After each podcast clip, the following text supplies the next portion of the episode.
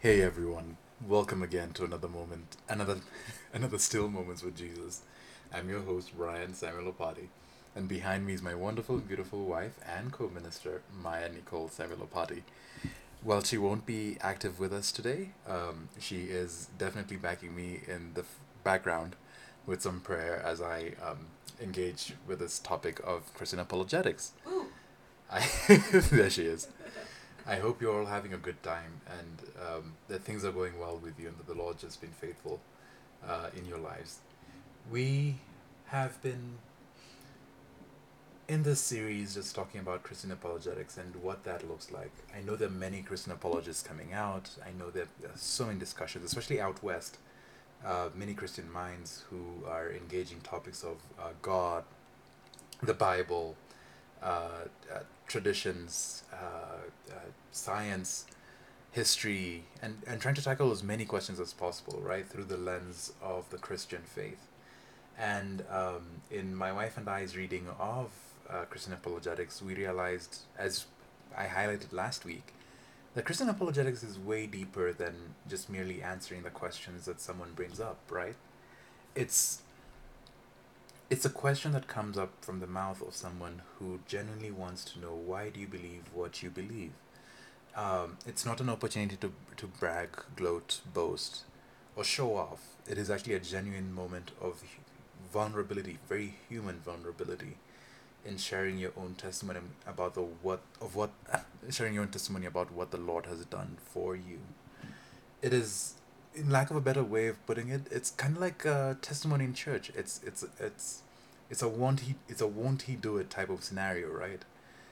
And it's just being able to say yes, he did it.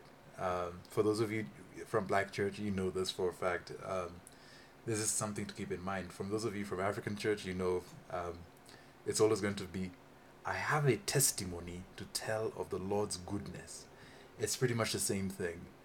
Uh, and you want to figure out, uh, even as you hear our series, what uh, Christian apologetics is, is really all about. And that's what I'm going to be discussing today. Um, it's just basically how will how will still moments with Jesus be discussing this topic going forward. And this being the second uh, episode after our first one last week, I'd really like to just go deeper into the three ideas that make Christian apologetics Christian apologetics. One, Christian apologetics has to have in its in its roots, at its very core, uh, a testimony about Jesus. It has to be a story about Jesus. We hear this in the book of Revelation um, that it was through the blood of the Lamb and the word of the testimony that the saints overcame uh, the tough, difficult, and trying times and overcame the, the enemy at every turn. It was through those things, those two things. It's so critical that we remember that. John also mentions this in the first letter of John, in First John, saying, "Remember, this is this is the thing. This is what has over, this is what has overcome the world. Our faith." So at the end of the day, it's not going to be wise words and just like phenomenal sayings. While those exist, that is not the core of Christian apologetics. Um, it is also something that we have to draw attention to. The second thing about an apologetic, a good apologetic, is that it has to have remnants of God's power, if not God's power, the core to begin with. This is something to keep at the back of your mind even as you listen to uh, the series, because it's important to know that it's not about, it's not about you. It's about how God's working in your life and how that testimony about how God's working in your life can help someone else who's striving to figure out and learn and understand what is going on with this Jesus thing, right? It's it's it's not just saying all the right things, doing all the right things, you know. I think sometimes many Christians, especially who've grown up in church spaces, really wrestle with this. They really wrestle with the idea of what does God look like outside the four walls of the church? What does that look like? How does that translate, right? For some, it's prayer in public spaces. For some, it's reading out the text in public spaces. For some, it's uh, preaching and declaring in public spaces. For some, it's going to be um, trying to engage in some type of mission or charitable work out out in the you know beyond the four walls of the church. But what I want to mention today is that as we look at this and as we really critically examine these three things, so we've got, let's go back to them. The first one is testimony, right? Testimony about Jesus. The second one, as we've mentioned, is that we have to see the power of God at the very core of this of this uh, witness about Jesus. And then last but not least, we have to see how this how Christian apologetics has looked both in the Eastern and Western churches, uh, even as time, even as we examine what faith looks like, because for the longest time the church has been too separated from its own spiritual practices and spiritual roots, so much so that all we find right now are remnants, bits and pieces of things that we either like and dislike about the church. For instance, fasting has largely been neglect- neglected by the church these days uh, on the Western front. But if you go to the Eastern church, fasting is really still endeared and valued. Uh, if you go to the Western church, there's a lot of intellectual discussion about what God is like and what that looks like. If you go to the Eastern church, there's more of an emphasis of what your experience with God is like. Are these are all these things necessarily bad things? No, they're things we need to be aware of, even as we try and understand the Christian faith. And now, when I say the Eastern Church, I'm looking at churches in North Africa, going all the way into the Middle East, all the way into uh, some parts of Asia, that um, since the time of the of the Great Church Schism, you can actually look this up, by the way, uh, have not been able to come to terms with some spiritual practices.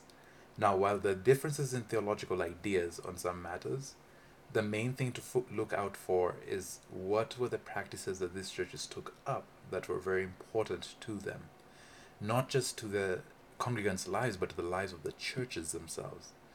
For instance, we've lost a great uh, we've lost a great thing in just being able to read the text out loud and let the text just read, you know, speak to someone, right? But we have that existing in both contexts as known as tolle lege uh, Tolle lege, and that is just something that we need in our lives these days.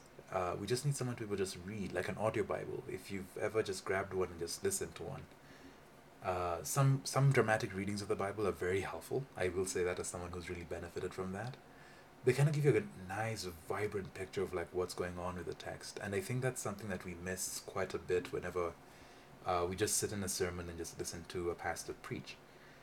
Now, I want you to keep in mind that all this has a lot to do with apologetics because they're the groundwork upon which we see God cult- God's presence cultivated in our lives.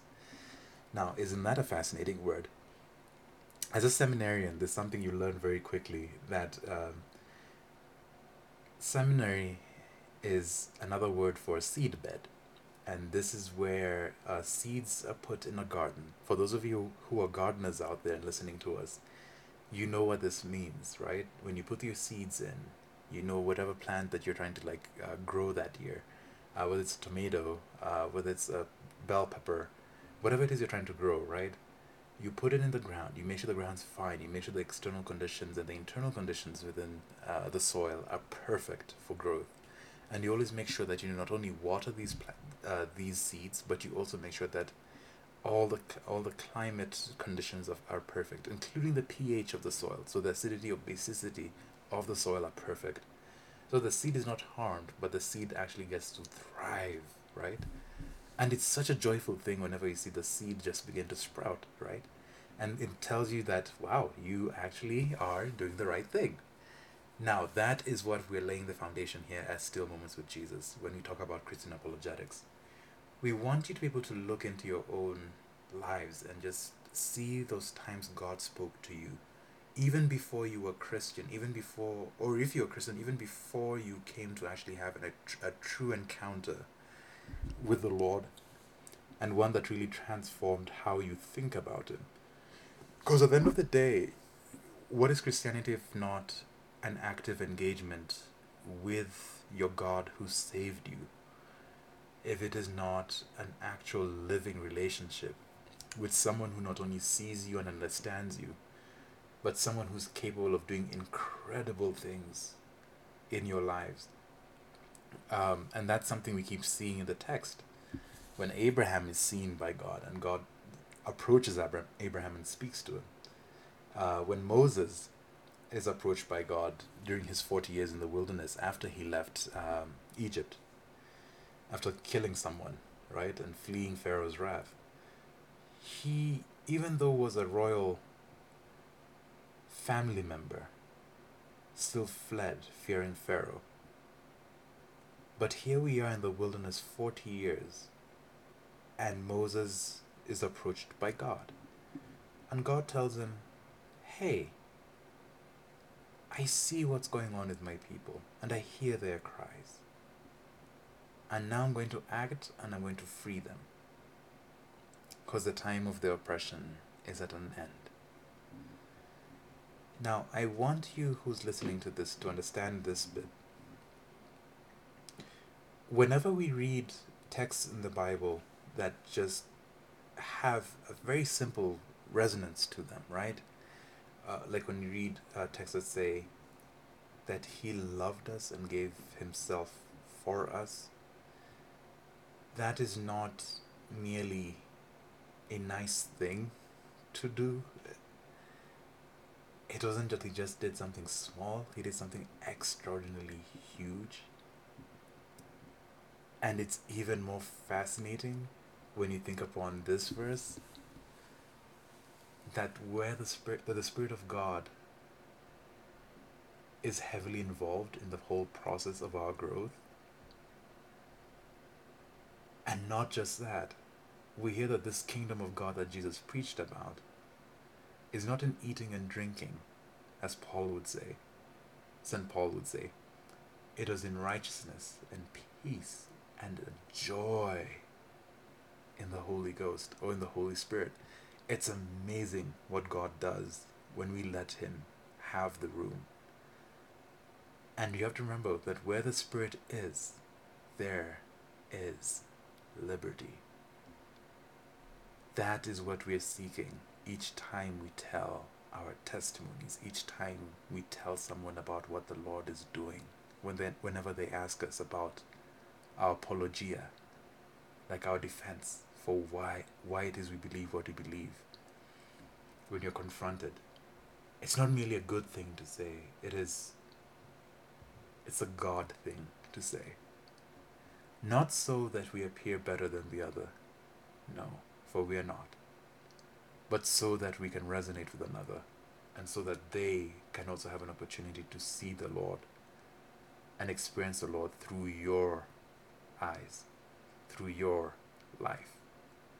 For remember, what are we but living scriptures as Christians? That's what we are told. We are living epistles, the New Testament tells us. We're living epistles who are out here, whose lives, whose conduct, whose speech ultimately ministers the Word of God to those who do not know the text. So it is vital for us to understand that even as we try and engage in Christian apologetics, and yes, we will go into all, we will go into like a good chunk of um, what actual, what Christian apologetics, apologetics has looked like. We'll look at different figures. We'll look at G.K. Chesterton. Uh, we'll look at uh, C.S. Lewis. We'll look at um, uh, we so many people.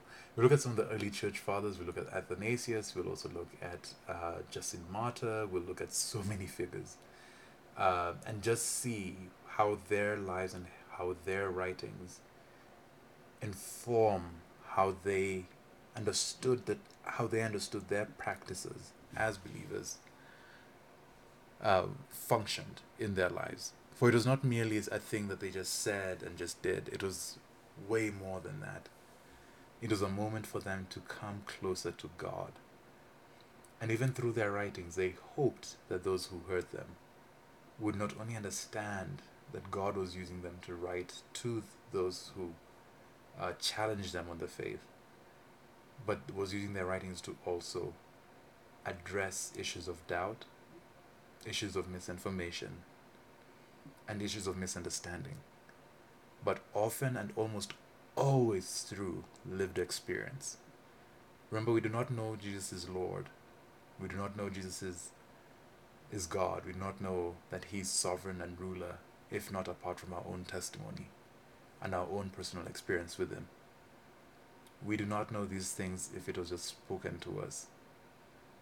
Unless we actually have to have, unless we actually get time to sit with Him in our lives and have and break bread with Him, as He promised to do in our hearts for those who believe.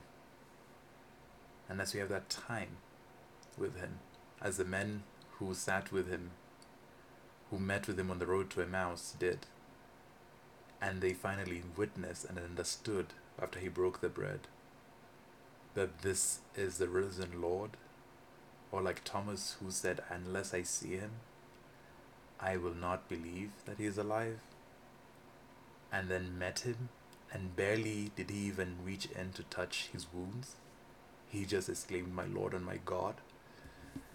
Unless we have those moments, we will truly not understand what it means to live as Christians. So, my prayer to you today is that you'll understand that God's power, God's presence is active, it's vibrant, and it's here for you. He is here for you. So, wherever you are, get ready as you ramp up and begin to talk about Christian apologists next session. Bye, and God bless.